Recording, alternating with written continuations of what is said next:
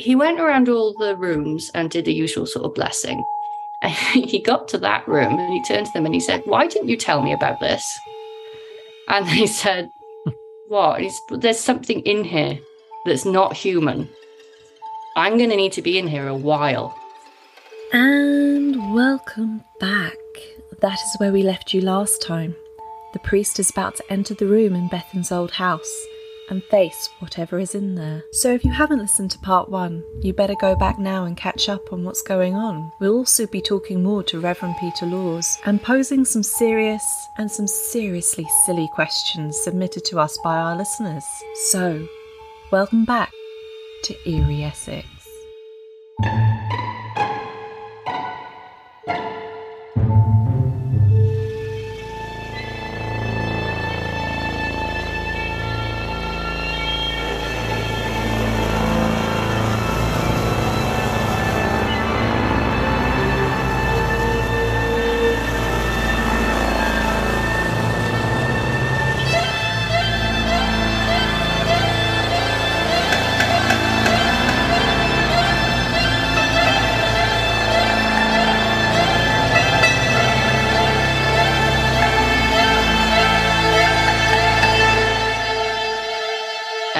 Them downstairs and he was in there for over an hour.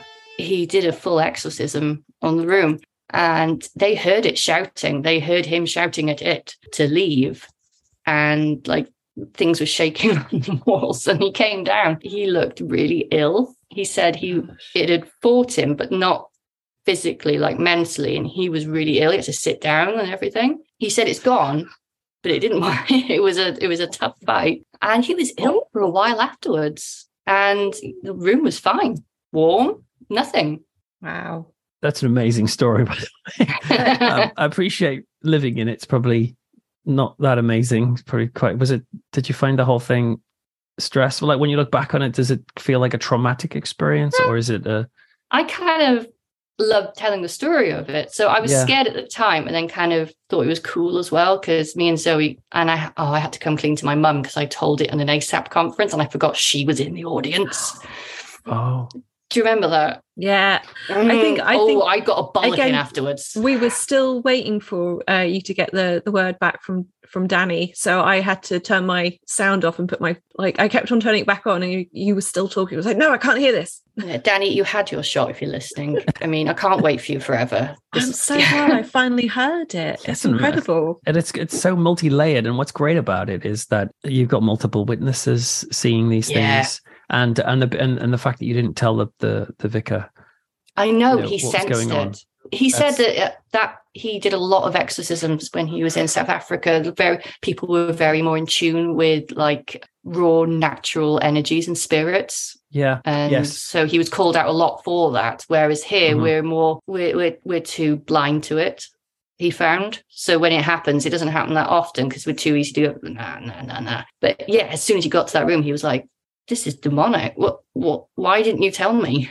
If if I said it could be, a, it can't necessarily, but if it could be arranged for you to have three more months of that experience, just as a kind of interested person, you know, because you're interested in these sorts of things, and you could have it again. Let's say in your house, you could pick a room. Would you have it again? I would, but not near my children. Yes. Yeah. Yeah. So if I could go away for three months and just live in it, you two could come with me. Yeah. Um, We're already going walking through the woods. We'll just yeah. We might as well. St- might as well stick in the- around. the itinerary. Um, that, that- that- that's a good point about kids because that's similar to me. Uh, you know, sometimes I'm kind of a bit cautious about doing certain things because in my mind I have that thought of uh, haunted mansion style. What happens if you take something home with you? Mm. Um, and it's Actually, that's a question from the uncanny community. Oh yeah. Have you ever have you ever felt like you've taken anything home with you? Um, no, but I suppose that there have been things sometimes that have happened in houses I've lived in, which if I wanted to, I could tell them in a in a way that sounded like it was poltergeist activity. But from things like uh, even even just just two weeks ago, I was working on a podcast and uh, I heard things like some some things falling inside the house, and I was like, "What the heck's going on?" I went up and looked through all the house, and I couldn't find anything. But um, and I mentioned this in the podcast because I, I, just did a pod, a new podcast about a, a poltergeist case in um California, and uh, and she when she initially saw something, she just laughed it off. And I also just laughed this off. I just thought, like, oh, poltergeist. And because there was some sort of psychological protection mechanism, because to actually think it could be that is too much for me because I'm I have a family in this house. So yeah, you um, don't want to encourage yeah, that. But but but those sorts of things have happened before, and there was a there was a day a couple of years ago where it's it's up there, but some somebody sent me a witch bottle through the post, and um, it was uh, it t- it turned out to be a prank, and I didn't know this at the time, but it arrived and it was this really creepy witch bottle, and it came in this anonymous box, and inside it said. Uh, it, there's a handwritten letter saying we're a family. We've moved into a farmhouse and we've discovered this witch bottle. And um, we were seeing these strange figures in our house for the last two weeks and it was getting stressed, stressing us out. And we understand that you are a member of the clergy, but also you're interested in these things. So we thought you might like to have it. And so, so they said it to me. And I was, for two weeks, I didn't know what this was. And I was contacting my publishers because my last novel was just coming out, which is about demonic possession. And there was, um,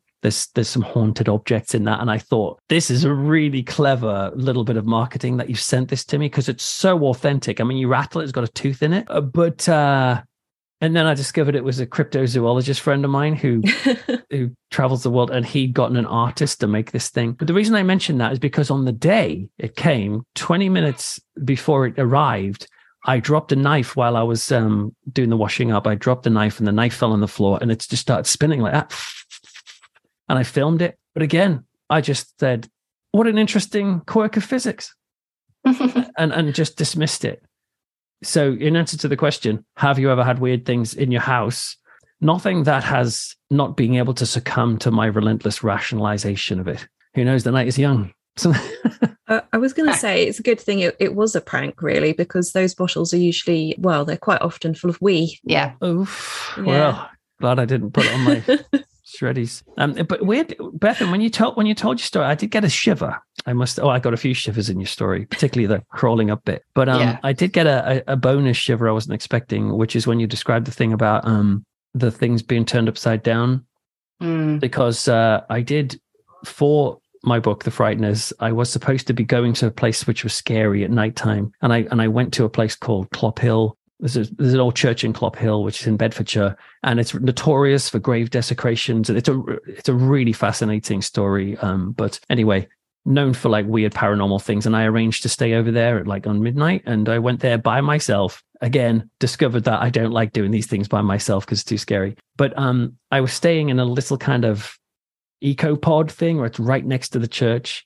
And after I'd been over there for like half an hour and getting a bit freaked out, I went back to my room and I thought, right, that's it then. That's the end of that. But as I was lying in my bed, I started hearing footsteps around my ecopod. And this was like two in the morning. And I'm like, who the heck's that? And I was starting to get a bit nervous and looking around. And this is so when you were describing the footsteps, it was like that coming around the house brought on the pod. And then I just thought, that no, no, it's nothing. Again, it's the person who runs this place or whatever. Put my headphones in, fell asleep, and then woke up the next day. And when I came out the next day, the number um, that was on my door was upside down. Wow. What number and was I was it? like, and I don't. I was it a nine? Yeah, I was thinking it's, it's, like inside number nine. yeah, it was. It wasn't. I can't remember it being anything significant because I think I would have lodged in my head, which is like it, became, it was nine nine nine and it became six six six. It was nothing significant, but I just thought those were absolute real things. That the thing mm-hmm. was upside down, and there was definitely footsteps in a notorious place for the paranormal. But that was a place where, because of the grave desecrations, the local vicar, this was in the 1960s, and there was a local coven that were involved in in digging up these graves and setting the and school children were finding the skulls and stuff all like laid out in weird formations. And so the local vicar would go up and he would sit there and he it, he would be tasked with guarding the church because this was an abandoned church and they had a new church built in town. And so he'd he, bless him he would sit there up, up until two or three in the morning by himself just sitting and watching in the deepest ditch of the night um waiting for the desecrators to come and they would be like it's it's not happening. I'll go home. Trudged back home at like two or three in the morning, went back at like six the next day, and it had been done. So they'd, so they'd been waiting. They'd been watching and waiting for him to go. And he kept doing that. But then he started to take the bones of one of the desecrated women, uh, women's graves, and would take them around the the local pubs and would get a free pint because he'd say, "I've got the skull of." So and so in the in the boot of the car. Do you want to see it if you give me a free pint? And so he would show these things. But it was it was yeah it was it was it was tough on him. And then and then his his daughter was tragically killed in, in a car accident around No. the same sort of time. Oh, It's a really fascinating place and story. But I was told when I was there, I wasn't allowed to write about it because there was some sort of media embargo on, on the place. So that's why I mm. came up with something else. But but anyway, so the Do you idea ever of get called out to down. cases? You know, like your your your character Matt Hunter. Do you Yeah, ever yeah, get yeah. called out to cases? Well, not not mass, not really. Um, but I have had experiences where, like, there was a, a woman who was seeing um, and hearing things in her house um, and mocking voices. And this was a person who had been, I can't go into too much detail, but she lived in a certain country overseas where she'd been forced to worship idols, wooden idols. She didn't want to do that, but the, the people she worked for made her do it. And um, she believed that the spirits of these idols had followed her to England. And so um, she had these horrible experiences, them always mocking her all the time. But with that, of course, well, I'm I'm the I'm of the opinion that you have to involve professionals, medical professionals, so alongside a Yes. GP and, and and therapists Mm. and stuff. But I did, you know, pray for her because she needed that and wanted that, and that seemed to help. But and there was another time when I I was asked to do a marriage for someone. Do a marriage, is that the right term? Marry them, you know, to do the, the ceremony. I don't do all that sort of stuff anymore these days because I do most like writing and stuff. So I don't, I kind of say that just in case people out there go, oh, I'll ask him to marry me. I don't really do that sort of stuff that much anymore, but I was doing it then. And I used to do marriage classes before people got married, which people can sometimes think is a bit like, you're testing me out or something, but you'd be amazed at once you sit down with a couple and say things like, have you thought about having children? How do you feel about each other's parents? Are you going to share money? You know, how how do you feel about sex? How do you, and, and be, just talk about these open things where you would start to see couples say, I, I don't want kids. Neither will I. Do want, and, and you'd start, they hadn't talked about the important stuff. And occasionally they would not want to get married anymore. So I went to this, I went to this couple's house who wanted to get married and I was sitting with them and talking to them.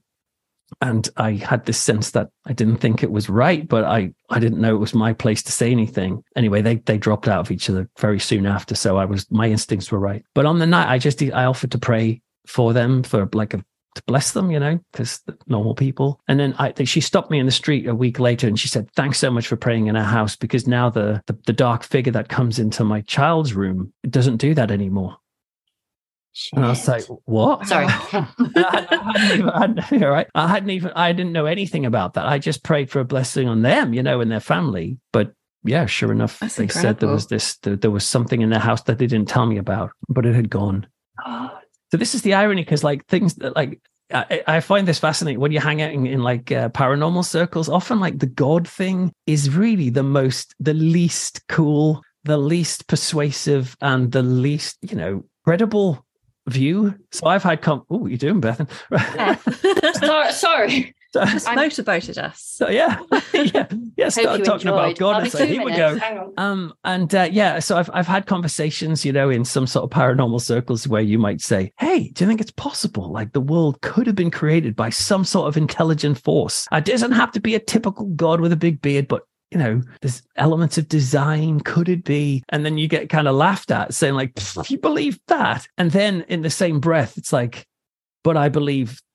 The royal family are lizards, or I, you know, I believe like fairies exist and stuff. And I'm not Yeah. trying to say that that's a stupid well the lizard thing is maybe but but it's ama- it's amazing how the god thing is is really not credible Mm. until and this happens again and again where people have these experiences in their homes and they they they suddenly invite well like your vicar friend you know who comes in and and something can change. I don't think you have to be a vicar by the way to pray for these things.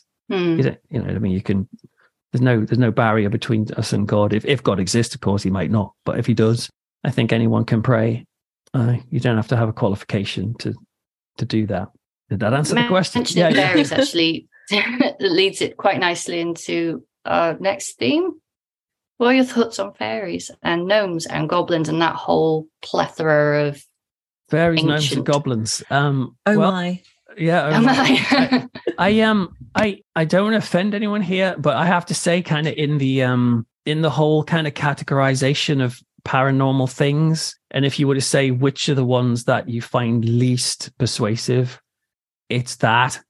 What that's sorry, that's one of them. That's just one of them. But that's only because I'm not massively interested in fantasy and folklore. And I find, and by uh, well, by fantasy, I don't mean fairies are fantasy, but I mean, I, I'm not interested in Lord of the Rings. I'm not interested. In, I know, I know. I, I, you know, I, I, I watched. Just broke Bethan's of, heart. I know. I watched a couple of the films. Just I just wood. got kind of bored. Um, I'm not interested in like you know stories about like goblins and all this sort of jazz. I like science fiction, like horror, but I'm not really into fantasy. So fairies feel like they're in that world. And so I've seen, yeah, people do talks and say, look, elementals exist and they'll show a picture and it kind of looks like a moth or something. But I don't know. Like maybe the I'm I'm open minded, but uh, but that yeah, I, am not as perhaps won't share my story then. well, um, no, but, but when I say I'm open minded, I literally have not really looked into it because I'm not into the aesthetic. Does that make sense? I'm not into. It's really aesthetic. interesting. yeah, and and maybe I I, I if so I don't t- think Elsie, you when we started going through things, I think of all of them, I think Elsie, you were least convinced, am I right, by the fairy thing? But the more we looked into it, the more interesting it got. Yeah, I mean, I don't know how I, I, I find it interesting, but I don't know how I feel about it. But I do like the idea that, and again, I'm still on the skeptical side about everything here. Yeah. But I like that I the the um the idea that we kind of got, started going through because of Hellier, where the boundary of that between a UFO experience and a sort of fairy experience stops and starts. And then that kind of mm. gets into everything with where's the boundary between that and a poltergeist? Where's the boundary between that and a demon experience? They have very similar aspects to them and they all kind of blur sometimes. Mm-hmm. And is that something that does that mean that they're all connected or does that mean that we mistake one for the other? Yeah, that's a good way of putting it. I think I'm I'm similar, and and also it, it can't really come down to just linguistics, really, because like if if you forget the word fairy, and if you're saying is it possible for supernatural creatures to exist and they're small, so well, I, I, guess so. Why not?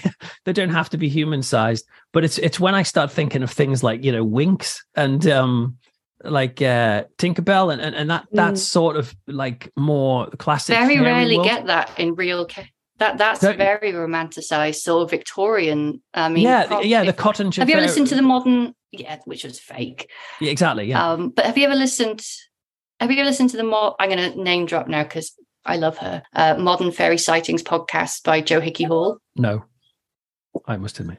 Oh, it is really good. It is really good. She like takes. She looks at like real encounters that people have had, and they're quite scary. I mean, what you saw on that rooftop could even go, like cross over into the Fey Oh man, don't say that. Very... That's going to be like imagine if it turned out like that was what happened. I'd seen some sort of weird, you know, adult fairy. But but that's just what I mean by its linguistics. It's ultimately mm. like once once you accept the possibility that this that this is not all we see, then really all bets are off. Um, and it's just how we categorize mm. them. So so I suppose it's the category, the word fairy. Just it, it has a lot of cultural baggage for me it's like um, when we were doing the poltergeist episode, we found that in some uh, some places they were calling them jinn. Yeah. Oh yeah, in like Islam, they yeah. believe in mm. in jinn.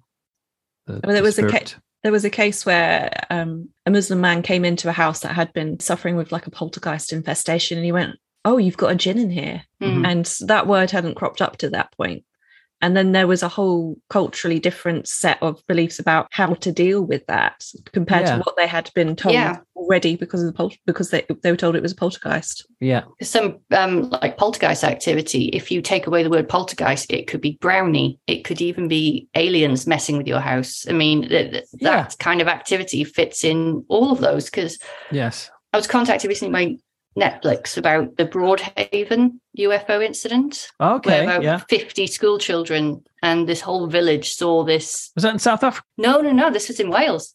Why they came to me. Oh, I see. Right. And this was in the 70s. Of course it was. Yeah, they they wanted to know what the folklore of fairy were in the, in the area because they wanted to try and have a look at um, how far back these sightings went. They may have been called. I mean, when we did a UFO episode, we found that the word the term UFO only got you so far in the newspaper records. Mhm. You then had to get Mm. more creative because then before 1950 you had to put Yeah. flying saucer, you had Totally, to yeah. put weird lights in the sky, Mhm. and then even before that it was like strange stars. So the word UFO just only gets you back so far. So I mean, they could have. I mean, at one point they were called fairies, they were called jinn. They had all these different names. Yeah. So as you say, it's linguistics. Yeah, no, I, I, t- I, I totally agree with that. I, I think that's that's a totally fair point. Um, it's so it's so I'm I'm quite open to something supernatural being labeled certain ways in certain times, and so if people want to call them fairies, like what what- what's what's so bad about that? But it's just the it's the th- when I think of the fairy like world, I kind of have this image of like there's a there's a king and a queen fairy, and they have these They're dressed in communities. leaves. Yeah, they're little dressed in flowers leaves, and, and they they have Or these they're stealing mag- potatoes. they live in little found out. houses and all these sorts of things which and i don't say that to mock them it's just like i maybe i've been programmed to see that as a fairy tale if you pardon the pun Mm. and it's so it's it's much easier for me to talk about things like uh, aliens or, or demons ghosts and stuff because that has a sort of an inherent persuadability maybe Have you ever seen a UFO? When i was little i did i i on christmas eve i thought i saw santa's sleigh Oh, no. Yeah, I, I I used to um sit on my windowsill and read Stephen King books by the light of the by the light of the uh, the street lamp because I like you know atmosphere and stuff.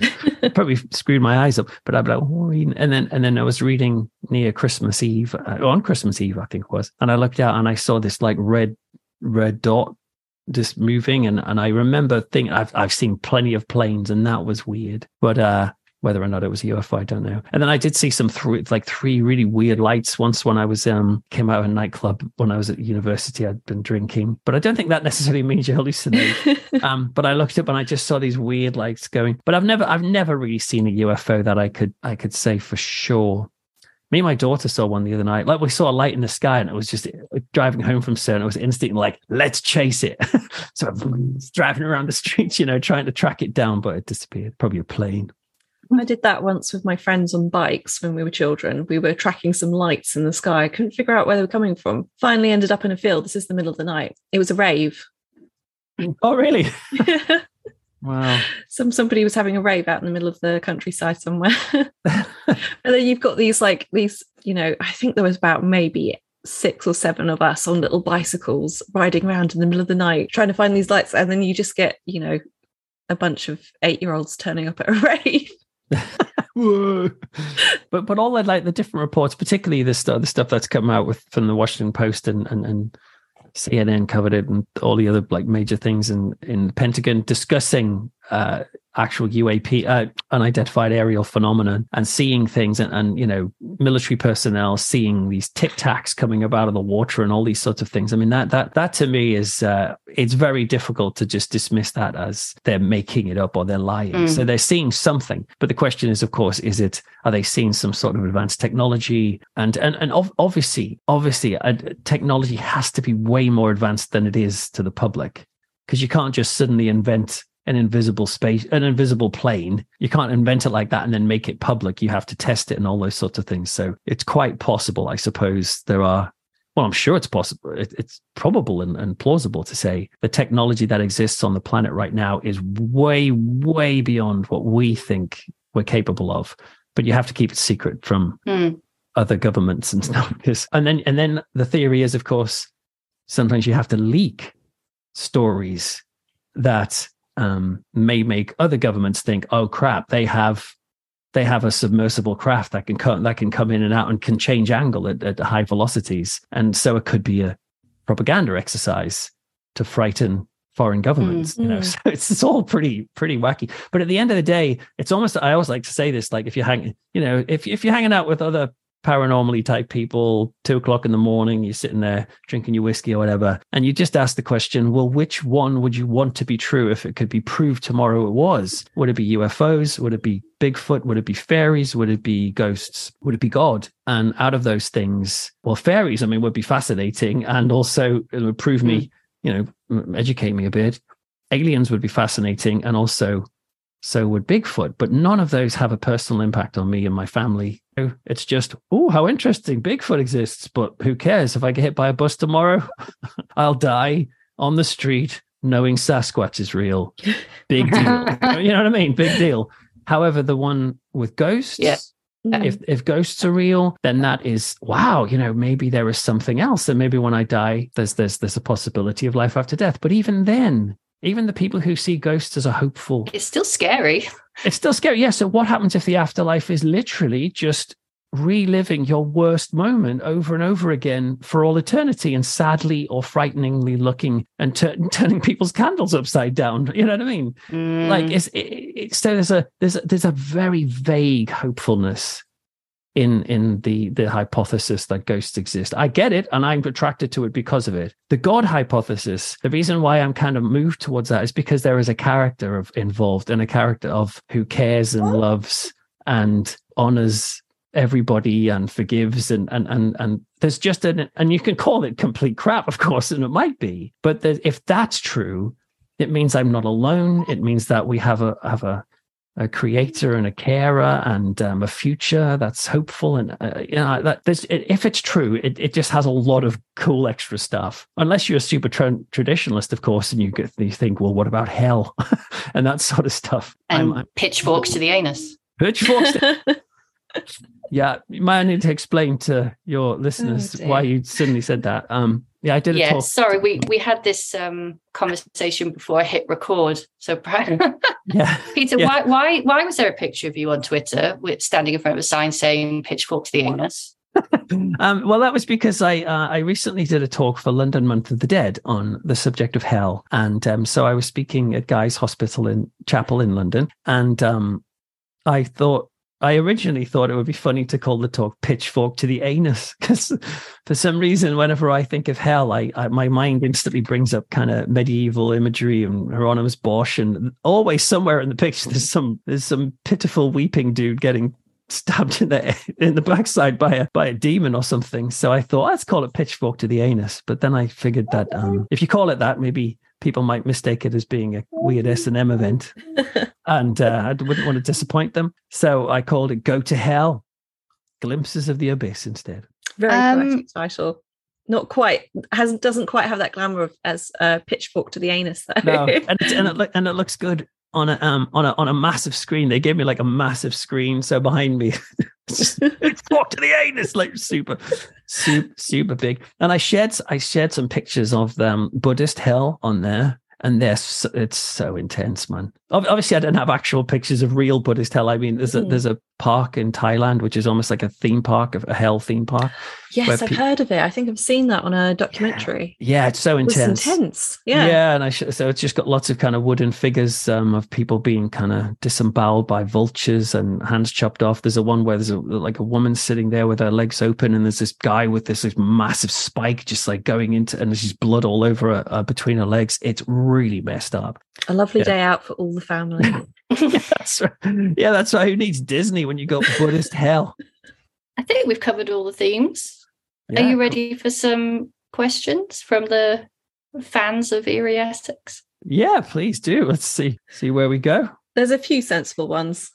Okay. I'll try A and few. there's, there's some there's some repeated, so I'll sort of like All right. amalgamate them into one. Okay. How do you feel about the name you've been given, Reverend Fours? Reverend. I, I sometimes find it a bit embarrassing.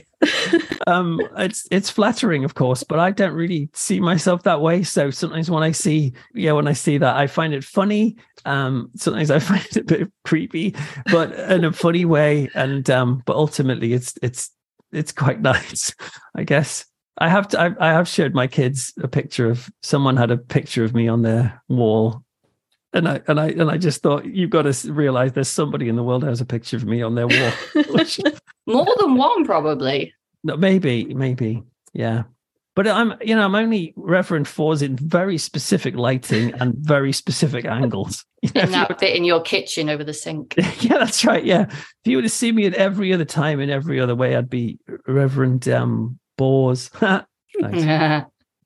Ba-dum, Can I- bum. can I- Can I do a can I do one of the sensible ones? Yes. Yeah. How do you feel about the current resurgence of demonologists? demonology. Well, I um, I, do, I I I won't go into depth in this because I could, but um, it's it's just indicative of the fact that I believe the paranormal is a new religion, and so it's just a it's a spiritualization of what used to be a, a kind of a scientific quest, which is like, is there is there evidence of dead spirits? But because so many people have left the church and have moved on from Christianity with understandable reasons, because you know, well, I would go into why, but you know, understand why people would fall out with the organized religion. But they br- they bring their inherent spiritual backgrounds with them, and so you start to see the spiritualization of the paranormal. So ghosts are no longer ghosts; they're demons, and Bigfoot even is no longer just a interesting biological curiosity. It could be a spiritual being. People talk about Bigfoot as like materializing or aliens. Interdimensional. Yeah, I've that's heard yeah. interdimensional. Yeah. Um, aliens, you know, there was a time when aliens were literally just other beings from another planet, which fits perfectly into a scientific worldview. It's it's wacky, but it, there's no nothing unscientific about the idea of it. Whereas in since say the seventies, the it's more like they could be our creators. You know, they could be our gods, and we will meditate and channel them. I'm not saying this is a bad thing. It's just very. It, it's an indication that we are inherently spiritual people. And again, it's all linguistics, like we're talking about fairies. Wasn't that the idea that Scientology was founded on? Like, yeah, yeah. Yeah, yeah, yeah. So, uh, and and that's been fairly influential. But people will mm. say, "Oh, I'm not a Scientologist," um, and yet they will find. Well, ultimately, ultimately, at the end of the day, we're, we're, we have an inherent insecurity and a sense of unwholeness. There's something kind of missing. There's something to put back together, and um, I think the paranormal can supply that, but in a very vague way, which is part of the attraction.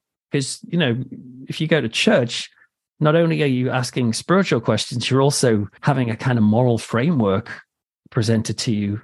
You know, love your enemies or or whatever, and you're like, oh crap, I've got to do that. Um, whereas if you're into UFOs and stuff like that, you don't necessarily have any of that expectation. So you can have the spirituality without the expect without the framework. But that's not for a second, and I say this very seriously. It's not for a second to suggest that people who are into the paranormal and don't go to church are therefore not moral people. That's not what I'm saying. In fact, they're often a lot more moral than church people. Just saying there's a yeah, there's a reason I think why demonology is big, bigger. And you watch ghost hunting shows and paranormal shows on TV, and it's it's demons, and that's I think the influence of church um, exodus Try to, try Ask to a daft question. Yeah, go. Hit me. This is this is from the Lawmen. So uh, this is from oh, yeah. James Shakeshaft and Alasdair Beckett King. What hair products do you use? uh, shampoo. I'm classic shampoo with a bit of conditioner. I I I, I sometimes engage in a pomade, or perhaps even just a simple wax. And uh, um, yeah, I that's about it really. Yeah. And on, on the back of that, how do you feel about losing to Danny Robins in the uncanny community hair competition? Well, I'm I, I've been too angry to talk about it until now. no, no, I'm fine. I was, I was, I was very proud um, to have even been considered in the top three. I voted for um, Dave; it was in the top three there, so I should have voted for myself, really, but you know, I didn't. For Danny, I'm sorry. You? Well, this is uh, this interview is done. um, no, no, um, yeah, it was. It, I, I, I'm coping with it. Thank you that I didn't win. I'll, I'll, leave Ailsa to a sensible question. Yeah. Um, you both got nice hair, by the way. Oh, thank you. if you were in Tudor Close and you happened to meet uh, Elizabeth Dacre, what would you want to talk to her hmm. about? This is uh, from. Uh, I'm not sure who this is from. Actually, it was in the Uncanny Community group. All right. Can you remind Simon? me? Uh, Tudor, Clo- Tudor Close is the one with the time slip and the old lady who waits on the bench. Wasn't so, Peter uh, one of the experts on that? Yeah, I, I, no, I wasn't an expert on that episode, I'm afraid, and so that would have been I, embarrassing. yeah, yeah, I wasn't. I wasn't on that episode, and I actually have not heard that episode, so I haven't heard them all. I'm afraid. I will skip that question. yeah, sorry about that. That's fine. Oh, uh, I got one. In a discussion of the minds, who would you like to pit yourself against? Ciarán O'Keeffe, Evelyn Hollow, and we're a bit confused about how this is worded. We don't know whether it means your choice of third person, but it says insert third person. So uh, we don't quite know what that involves. But do you want to have a fight with Ciarán O'Keeffe, Evelyn Hollow, or insert a third person? Um, well, let's insert a third person so I don't have to offend two people. Um, I, I, I do find myself to be a, a natural, naturally contrary person. Um, but that's just the way I learn, and so it just depends on who. So if I was to sit here with someone who was totally slagging off skeptics, I would find myself sticking up for the skeptics. And if it was the other way around, I, I would, I would do the same. That's because uh, I, I, I like to listen from all angles and that's why i'm it, it can get frustrating you know people can get frustrated with me because i'm so gray on things but that's i think that's a respectable place to be kind of unsure and so uh, it kind of depends on who i'm with so anybody i'd be happy to kind of debate but ultimately I, i'm i'm prepared to say i'm I could be completely wrong. So the third person to yeah. So I suppose what I'm saying is if I was sitting with Ciarán or with Evelyn and discussing things, I'd probably find a lot to agree with, but to learn I think I would try to offer the other view and just see what comes out of the the exchange. But I, I find everything interesting and everyone's opinion fascinating. It doesn't mean I, I condone everything. You know, like I'm not pro murder.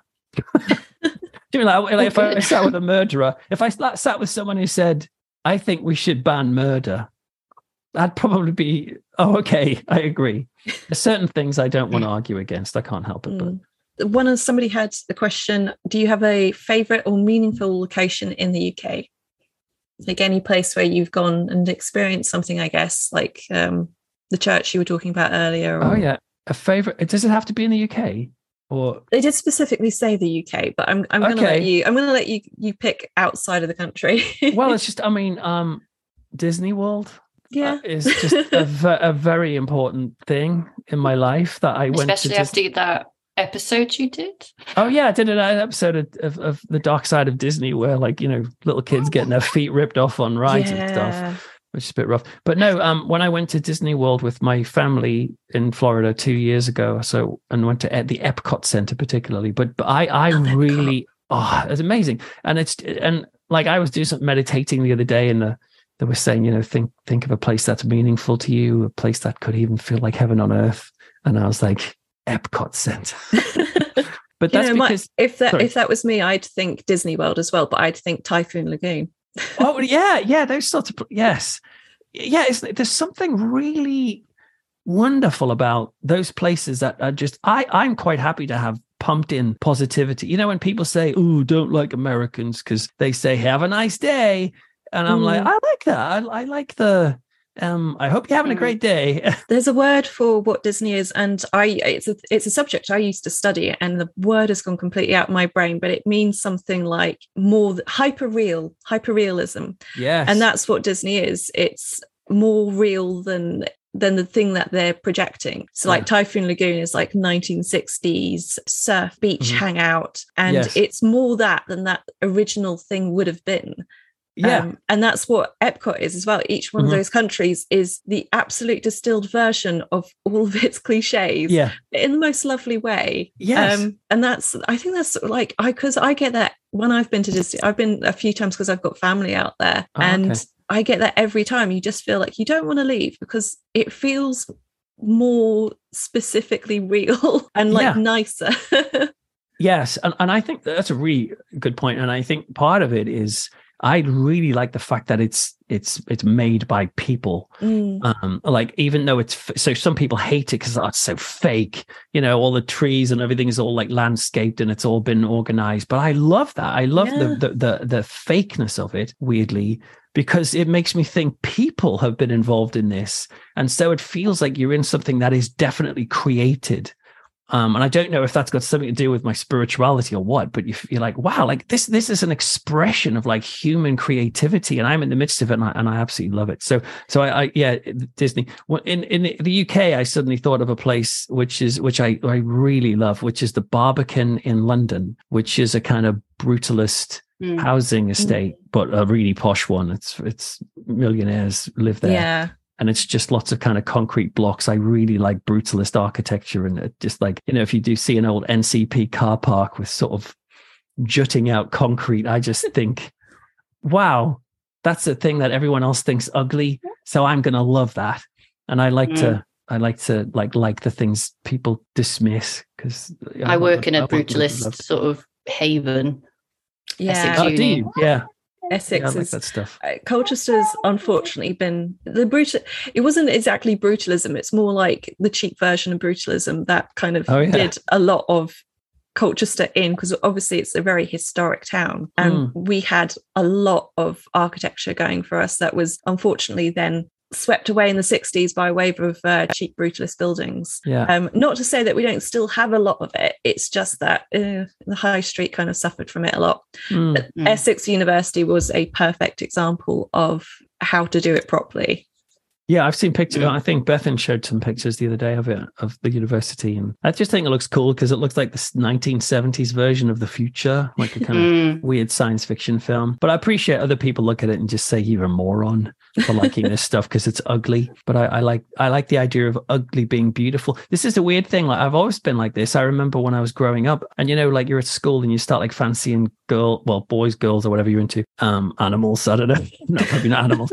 I was trying to be inclusive. Um, but boys, girls, whatever you're into. And um, I I remember that um, so I, I there would be girls at school I'd really fancy, and I go, oh wow, she's um, she's great, I, you know, wow.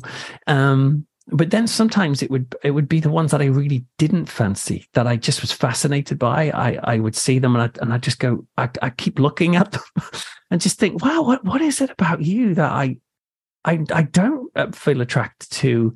Isn't that really fascinating?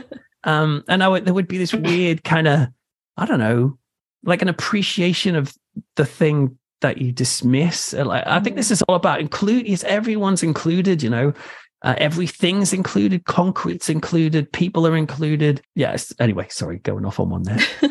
Oh, that was a really interesting little sidetrack. Yeah, it was. Bethan, do you have any any more? Are we have we run out of questions we can air in a PG way? Yeah, no, I'm going to leave some of them. Like, Well, have I you mean, got some I'll- I'll- 18 I- I- certificate ones? We really well, I did. skip past what do you keep in your tabernacle. I think we'll leave that. one. that was one of the Fine. more less. Yeah, it was I, I, it I was didn't our fault. read out. We- I, d- I, d- We, I uh, don't I, would- a I would tabernacle. never, I would never ask an inappropriate question. Um, Oh, we no, half- no, you we only no. half encouraged it on the last episode to send us all kinds of questions. Yeah, I don't have a tabernacle. I'm afraid. I've lost my train of thought now. yeah, You did, you're dealing I with had two a- people with I had EDS question. who've got brain fog all the time. Oh, okay. Oh, have you got Yeah. it too? yeah. Yeah. Wow, you guys are like twins. Like, whoa. And is that unheard? No. Well, that Uh, one does. but you 'cause can you can do that, weird hand thing. Yeah, that no, is the- Peter can Peter can put his hands in a prayer position behind his back. Oh, yeah, I can do yeah, that. yeah, yeah. And sort of these sorts of things. So it's probably a bit crap for the podcast listeners at home. We're currently uh, contorting we'll put our this in the after hours edition. Oh, yeah, okay. Can you put your leg behind your head? No. Uh-uh. Uh, get my foot to my face, but These these are some of the questions we were sent. No, this is just off the top of my head. it's it's what the world wants to know. it is what the world wants to. Yeah. Yeah, my, my, my one I had at the beginning. This is the last one, and then we'll let you Okay. Go and do what you do when you're not. Again, after Doing this, I'm this? going to watch um, Gilmore Girls with my kid. Oh, I love that because I hate the Gilmore everybody in Girls. it, but I like the town. Oh, the town's gorgeous. Yeah. hyper real. It's hyper real. It's yeah, and uh, hyper-real. visit, we've been there. uh, We went there um when we went to we toured um Warner Brothers Studios when they were making Gilmore Girls, and I'd never heard of Gilmore Girls. you went to Stars Hollow. Yes, and we well because it, it's a place where everything, you know, every, um, loads of things were Everybody filmed there knows your name. Yeah, in the Warner Wrong Brothers theme tune. lot. I know. Um, and uh, and and there was a little shop What where is you could theme go in, you could buy clothes off the rack, and they had these all had labels saying Gilmore Girls, so they were just clothes that were from people on the show. Oh and I and I was like, I've never heard of Gilmore Girls, but now I've been watching it with my kid, one of my kids. well, how do we go there? Well, you- you've just said something really sweet, and now I'm going to take it straight back down to smut. I'm sorry. no, go for it. Because you know, I've been having a conversation with you about the folklore of swinging. yeah, yeah. An open conversation, by the way, listeners. Not like Yeah, not just like this was uh, because like in the it started- forum. yeah, because it, it started out that um, I didn't know that there was this thing about um, the signs of swinging being pampas grass in the front garden and white painted rocks and a pineapple on your doormat or a pineapple on your t-shirt. You know And then this whole- this. Uh, yeah. Well, I live, I think, I won't, well, actually, no, people might be listening who live here, but I live on an old 70s estate and there Right. are still some pampas grass or white painted stones in front gardens. And it's like, oh, do they? Oh, do they? could be, could be. Apparently, a thermos in your caravan as well, as well, in the window. Really? But anyway, this I, I digress. I'm just Because, you know, you're saying about, about- my neighbours, like just like Well, yeah, you all, yes. Yeah. I'm just My- just moving my thermos off the window. But, um, that sounds like a euphemism. It's not on the window. So we won't ask where it is. But you know, you were saying about running through a forest and wanting to and finding that idea fun. oh, do you have mean you like heard- pretending you're getting chased of, chased by things? Do you mean? Yeah, I didn't know there was Yeah. something. I was talking to, I mean, shout out to Aaron Bobbick from the Appalachian Folklore podcast. It was, a, we were just chatting one night about stuff. And then I brought up this whole thing because apparently Jack tells me off for it. Apparently, I just bring up swinging with everyone, even though I'm not a swinger. I just find it fascinating Oh, that there are these that. rules and etiquette. I have seen her it's do very, this. yeah, I will just bring it up with You've anyone. seen her. d- oh, I see. when you've No, no, yeah. swing. What, were you- No, she brought it. She brought it. She brought it up with Jo Hickey-Hall. Oh, I see. Jo loved it. She wants Yeah, to she do. did. She wants to do a study now on fairies in dogging areas because I brought it up. Oh, those poor fairies. Just No, apparently they're attracted to Trying to- sexual energy, and she kept. br- Oh, we kept bringing up these places, and I was like, "That's a well-known dogging area. That's a it might, well-known dogging area." it might help them build their anyway, magical again, I digress. Do you know? No, I mean, like the power. Like, wouldn't it be interesting if the power of dogging or Kingdom something come. somehow was kind of energizing the fairy folk, and it suddenly turned out like they were real, and the the thing that like unlocked this this whole magical experience was like sort of freaky people having sex with each other in like a Austin ambassador Well, you have to listen you have to listen to our fairy episode because there is an encounter where a couple were hiding the doing the dog. cucumber in a forest and um, they were Is that a surrounded by euphemism or these, literal? I don't know. They were, It- they were, they were occultists a bit of and they were having some rumpy pumpy against an, el- uh, an oak tree and yeah Ouch. so no but i was talking to aaron and he said well have you ever heard of hashing have you heard of hashing No, I do No. remember you mentioning hashing the other day, but I can't remember what it was. Again see this is just a perfect example of how i will just start conversations randomly out of nowhere What is it then? What is things. well apparently it's uh, it started in english rugby clubs people would go to a forest and all drive there and then split up into group i mean listeners if i'm wrong about this please tell me but then there would be symbols and signs at certain points where you'd have to do something like take off a piece of clothing or do something with your fellow people. And then you could move on to the next bit. And there would be people watching to make sure you did it. It was almost like a hanky panky relay race. LARPing. well, yeah. yeah. I mean, you know, we're crossing Dirty lots of boundaries here. and then it would all culminate in what was it you used in your episode? An explosive orgy. Oh yeah. oh, That yeah. was, that that was an interesting day of uh, sound design. It was. yeah. Yeah. Uh, anybody who wants to hear what an explosive orgy sounds like, what episode was it? Um, it was Doreen Irvine, Queen of the Black Witches, an Yeah. English woman who claimed to be the the queen of all the Black Witches in the sixties. And, And, you uh, she she used to have beautifully big, soundscaped. yeah, uh, yeah. And she used to go out and have like crazy big big mass orgies on Dartmoor, and uh, I I I I didn't really want to Google orgy to try and find sound effects, so I I pulled together other sounds and added some other sounds to it, and sounded pretty convincing to me. Did you do any of the sounds yourself? Yeah, I, maybe I can't remember. I don't think so. Not like, oh yeah, not like sort of full on sounds like that. But I, I did. I, I can't remember. I don't think. What do your neighbours think of you? I mean, like, like you, you Thankfully, we don't have any like close, like that close. Because yeah because like like i had i did a thing about a, a, man who put a hex on hitler in in the 50s he was this really interesting um, travel writer called william seabrook and he's the, the guy who popularized the word zombie. Oh, I was Um, just listening to that episode. oh cool yeah. And um in the second part of that episode i had to get my kids in to help me do the uh the the chant hex against Hitler. So they they literally come in from school and I'm like, kids, come in here in a sec. I just need you all to say this. And we're we're gathered around this microphone going, We curse you, Hitler. We send you back to the grave. And, all sorts of things. and then we finished and they were like, Can we go now? I was like, Yeah, cool. Thanks. Brilliant. So yes, it's life of a podcast, I suppose. Sorry, hashing. So did you finish the hashing thing? Apparently, it's orgy. I now think that's a, worldwide. that's an end. thing in America. Yeah. Yeah. but I'd never heard of it, even though it started here, and now it's in America. And I don't know why I brought it up, but there was like that sort of like symbolism and like people follow it. It's like an erotic paper trail, or Yeah. I just yeah, find it fascinating that there's this un, this like sort of like erotic folklore of Britain that just What- seeps out. You're right. I mean, it Literally. is. It's it is an it is an untapped kind of area of folklore research, I suppose. Um, but what what what when does something become folklore? I don't. You know what defines. Well, I think this is it. We're passing it along orally. I'll, I'll rephrase that. We're, But but we're like what passing it, it, along in stories, and it's it's becoming like this sort of urban legend. What is it? What's the difference between an urban legend and folklore? They're very similar. It's Mm, things that are yeah. passed along. But um, I just find it fascinating. that He knew about it in North Carolina, and Mhm. apparently it's become quite big over there. Yeah. And it started over here, and I never heard of it. Look, Mm. why would I hear of it? It's not like get invited. But, you but you em- saying you wanted to run through woods made me think Yeah. of that. I got an email a little while back from somebody who said, uh, "Can you please send me a video of yourself in a vicar's outfit?" And Wow. um, and I was like, uh, and I was about to contact the person and say no, um, and then they contacted me like half an hour later and said, "I'm very sorry for sending me that sending you that message, but I'm a gay man from Finland."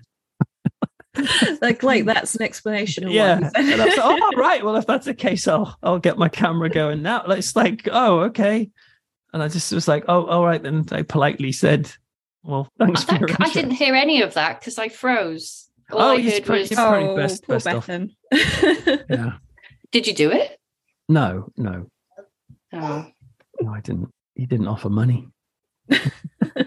no, no, I didn't. I didn't Okay. do it. If Well, the um, heating- any of our listeners follow us getting on. Patreon, if you follow us on Patreon, we'll promise we'll provide a photo of um, Peter in his vicar's outfit. No, I don't have one. I, I, I literally don't have one. I, I kind of get a bit. Um, I'm, I'm not really that keen on the whole minister thing, um, because these days I, I, I really spend most of my time doing like writing and, and podcasting stuff. And even though I do some chaplaincy and stuff here and there, I, I I'm not. I, I don't run a church anymore. I used to, and, and I kind of tell people that, but you know, but people like to mention Reverend, and I do have Rev on my Twitter handle. Rev Peter Laws, you know, you kind of start with a handle and you sort of stick with it. But I, I increasingly as I grow older, I, I, I don't really, and I never used to really. I don't like the idea of being kind of the guy, the the spiritual guide in the room. People do sometimes act differently once they find out that I'm ordained, and they, oh, I'm sorry, I shouldn't have said that, or they apologize for swearing, or yeah, there's an interesting still, there's still an elevation for some people into a, you think you're in authority. And then or there's an instant demotion where they think oh you're one of them so you're probably this so you probably you're, you're probably against me being gay or something. And i'm like i'm not i don't mind. Hello hooray for you you know? So um yeah i don't sometimes I wish kind of wish i could drop that label sometimes Okay, well, I think we've got everything out of you we can. yeah well it's been it's been quite a quite a journey it's been two hours. Yes, I did. actually, that was one question I was going to ask you, and I kept on forgetting. Do you still get free MOTs? no, no only uh, I, I moved away from the Ah, in the town, but I did get them for maybe about five or six years, and it became the the best, apparently, the Mhm. top MOT garage in St Albans. Um, but yeah, I don't live there anymore. Ah. Well, well, thank you so much for joining us. Um, it's been educational, fun. I feel a better person. I feel like I've, ju- I've just been down a very long rabbit hole, and I've just sort of come back up again. Yes. Oh, I still feel like I'm down there. I'm just like, ah. And if anybody wants to listen to Peter's podcast, as we said, it's um, Our Curious Past, Frightful, Frightful. Creepy Cove Community Church, the books Frighteners, um, Purge. I'm impressed. They're you your remember- books. Yeah, so I'm, I'm impressed that you remember those. Yeah, um, Purged. well, I Uh, have them on my Pur- bookcase. oh yeah, Purged, Unleashed, Severed, and Possessed. They're all books about a- an ex-church minister turned atheist professor who helps the police solve religiously motivated crimes. And in the first book, he's on the trail of a Christian evangelical serial killer who thinks the best thing to do is to baptize people and then murder them immediately afterwards so that they can be fast tracked to heaven. Otherwise, they may lose their faith. So he thinks he's doing a nice thing, but he's actually a raging psychotic. So yeah, that's um, yeah, that first chapter was pretty grim. yeah, that's pretty grim. It was good, good, grim. Well, thank you for Uh, having me, everyone. Do yes, Thank you so that. much for coming on the show. Yes, it's been it's been so enjoyable. So it's goodbye from Ailsa. It's goodbye from Bethan. And it's goodbye from Peter. Bye. Bye. Bye bye.